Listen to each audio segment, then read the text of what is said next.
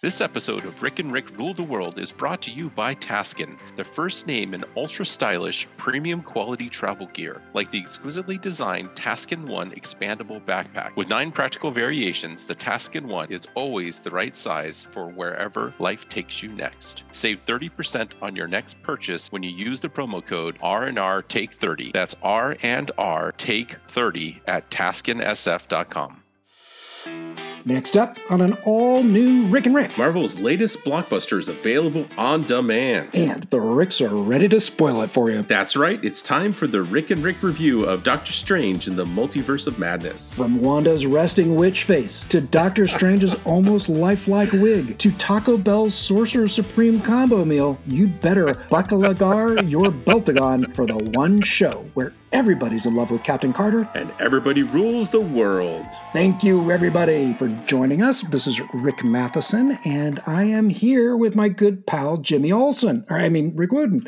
In this in this episode, we're taking all the multiversal madness to the Maximoff. Rick Wootten, we have waited a while to do this. This movie's still in theaters, but it's also out on demand, so most folks will be able to, to watch it now. So Yeah. you saw it a while ago. I did. I did actually. I saw it in the theater. I and I'm I'm really glad I did. I definitely think this is a big screen movie, and if you're going to watch it, that that is a format to do it. So get out there and watch it. Yeah, I'm glad we're doing this review, partially because I have lots of questions. You're closer to this character and, and Marvel overall than I am. So I think I have some questions as we go along here. But before we dive into what's your overall take? You know, um, this is one of those ones, uh, and we talked about this, I think, actually, before I went to see it. It's like, I kind of feel like it's interesting to go see and I should go see it, but I'm, I wasn't really excited about it. And then just before I went, like a couple days before, I actually saw that Sam Raimi was the one who actually directed it. I'm Yeah. like, oh, all right, Sam Raimi. You know, I, I've been a, a fan of Sam Raimi's going all the way back to, you know, Evil Dead. And then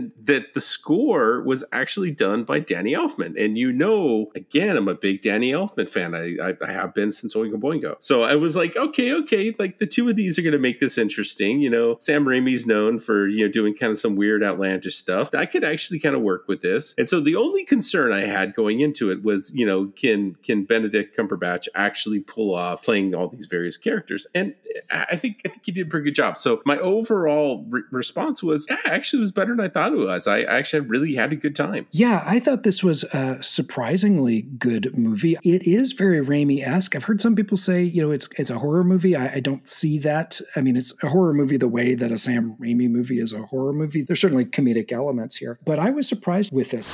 The film stars Benedict Cumberbatch, Elizabeth Olsen, Xochitl Gomez, Benedict Wong, Rachel McAdams, and others. And it opens with Doctor Strange having this dream about he and this girl named America Chavez attempting to attain what's called the Book of Vishanti, which Right. can help him protect her against some evil force. We soon learn, as the good doctor does, that America isn't a dream figure. She's real. She's a mutant who has the power to transcend realities, going, as a for instance, from Marvel's Earth 616 to Marvel's Earth 838. The problem is she doesn't know how she's doing it, and she's being pursued by Wanda Maximoff, a member of the Avengers named the Scarlet Witch. Now, here's my first question for you, Rick. In this movie, it seemed to indicate that she's not called the Scarlet Witch, that that's someone she becomes. Yeah, the Scarlet Witch is kind of what she evolves into as she gets taken over by the powers that she has, and and they come to the surface and, and control her versus her controlling them. And in this particular movie, uh, they brought that together by having the Darkhold bring out the evil side of her, and you know we kind of saw that materialize. And of course, like in a movie, they're going to take years worth of comic book stories and boil it down to two hours worth of, of movie viewing.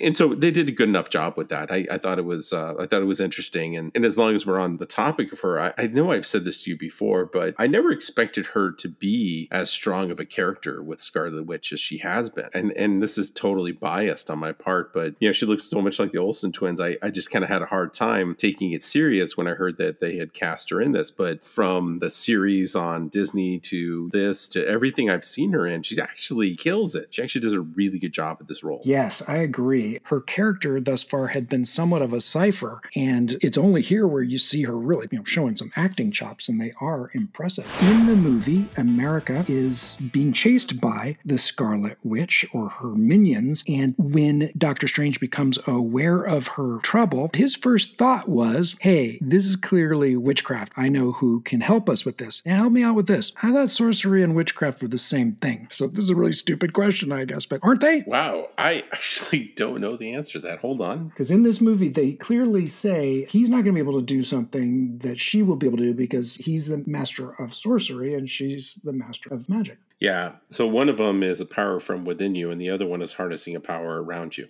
kind of makes sense. He gained his powers. It's not like he activated a mutant gene, but she was born that way. Yeah. And if you remember in this movie, he acquires it by overpowering a number of, you know, magical creatures and stealing their powers. And and again, it's incantations, it's him channeling that energy. And and if you remember his uh, his teacher, she had actually stayed alive for as long as she had by, you know, sucking the power out of, you know, another multi uh, multiverse. Right. Yeah and I thought that was interesting. So in his dream, when he fir- we first see him with America, he is alt reality Doctor Strange who decides if I'm going to stop this and get control of, the Book of Vishanti, I'm going to have to take your energy. Your sacrifice will save billions. And so it seems to be a reoccurring theme for Doctor Strange's across the multiverse. And so the question becomes whether or not the one that we're following in the MCU will make that same choice or somehow figure out a way to do it without having having to essentially kill America. Now, help me out, listeners out that maybe didn't watch WandaVision. The picture that I got from this was that WandaVision takes place after Endgame and that she has had some kind of break with reality and mistakes were made. She somehow conjured up some version of reality where she's living through different versions of popular sitcoms. Were the boys who played her sons in this movie in that show? I believe they are the same actors. Don't quote me on that, but I believe they are. Okay. And so she had this imaginary relationship with imaginary children. But since that time, she has been traversing, or whatever they called it, dream walking into other realities where those two children are flesh and blood beings. And she's been kind of living through her Correct. doppelganger on the those other worlds. Correct. Okay. And at the end of WandaVision, did they insinuate that she had gone evil? No, but uh, she had been using the power of the Darkhold to control that entire town because, you know, her power had been amplified by it. And so there was in the you know at least a little bit of a suggestion that you know she was doing things that she really shouldn't have been able to do that she was getting help and, and that maybe crossing over into the dark side. Got it. So you know there was a little bit of that and, and in fact we saw that within the film because you know uh,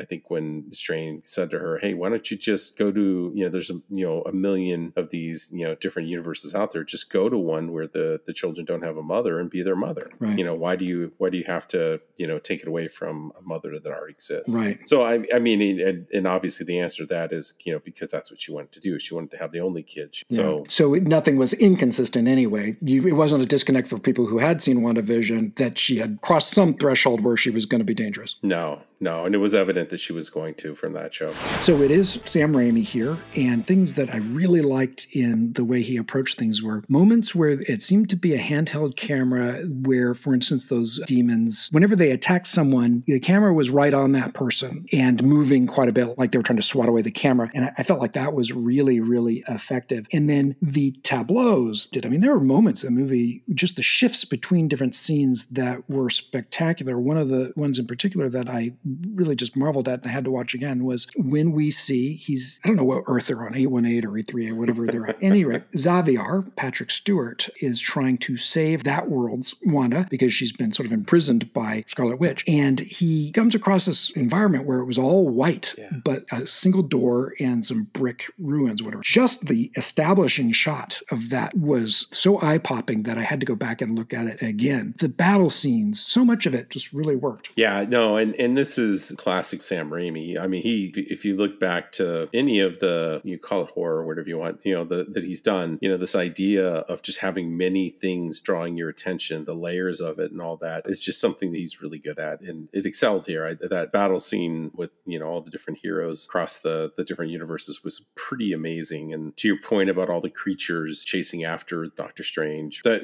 he just did a fantastic job.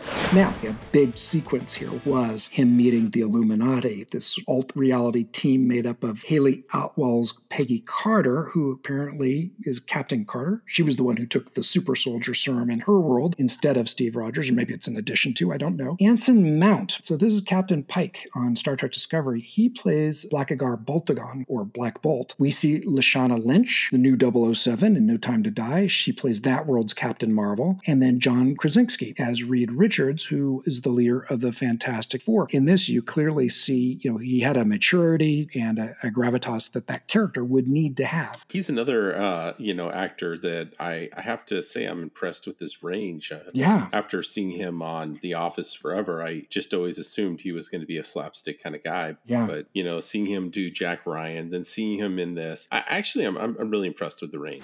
Okay, so a couple of things that didn't work for me, I want to get your take on. For me, the quality of the CGI varied quite a bit throughout the movie, completely seamless to I, am distracted by it. Yeah. Did you have that feeling as well? You know, I, I do have to say yes. I did notice at times that I was a little distracted and, and annoyed by the special effects. And, you know, some of it was fantastic. And then other times it was like, eh. And it, we've seen this with other movies before. And so it makes me wonder if they weren't doing audience testing as they went along and then decided to pull back a little bit on the budget or this or that. I, I, I mean, I'm just guessing at this point, but something just seems off. It's it's like they you know hedged their bet yeah. and then pulled back on it.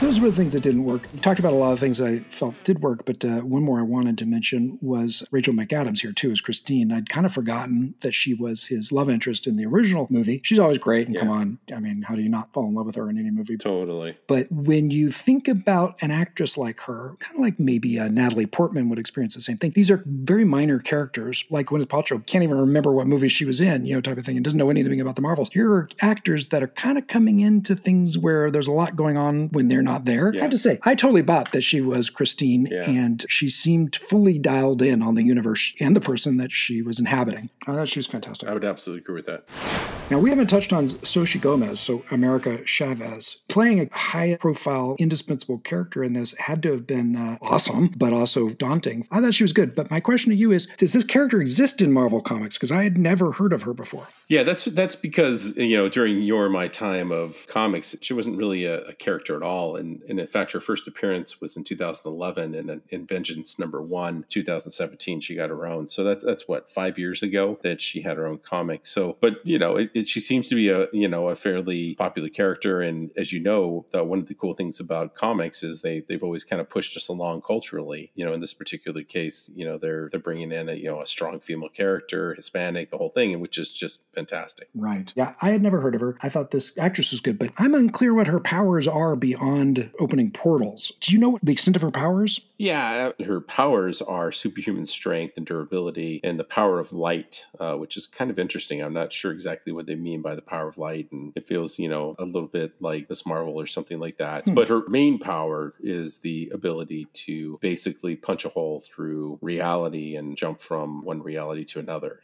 Okay, the finale of the movie, and again, more spoilers. When Wanda realizes the error of her ways, she destroys the book and she destroys herself herself. The way she does that, Rick, I seem to remember when we first met the character, Age of Ultron or something. She was living in that other country. She was a prisoner in that uh, mountain hideaway. And in that movie, the Avengers destroyed that mountain and freed Wanda from that prison. In this, the shape of the mountain and the way she lifts it up and drops it on herself made me think of that as a bookmark. Did you have that same feeling or any feeling about that? Yeah, you know, my my feeling going back to Secret Wars, there was a I think his name was Molecule Man or something like that. And you know, one of the things in Secret Wars is everybody's powers are changed a little bit, and his in particular were amped way up. And so he picked up a mountain range and dropped it on the heroes. He was the bad guy, and so then the mightiest heroes that were there, um, including the Hulk, held back the mountain so there was a cavity where people could continue to live until they could blast their way out. So to me, it felt like it was a foreshadowing of that particular very iconic scene. Interesting. So for me, it was a reference backward, but for you, it was about what could be coming. Yeah, exactly. Interesting.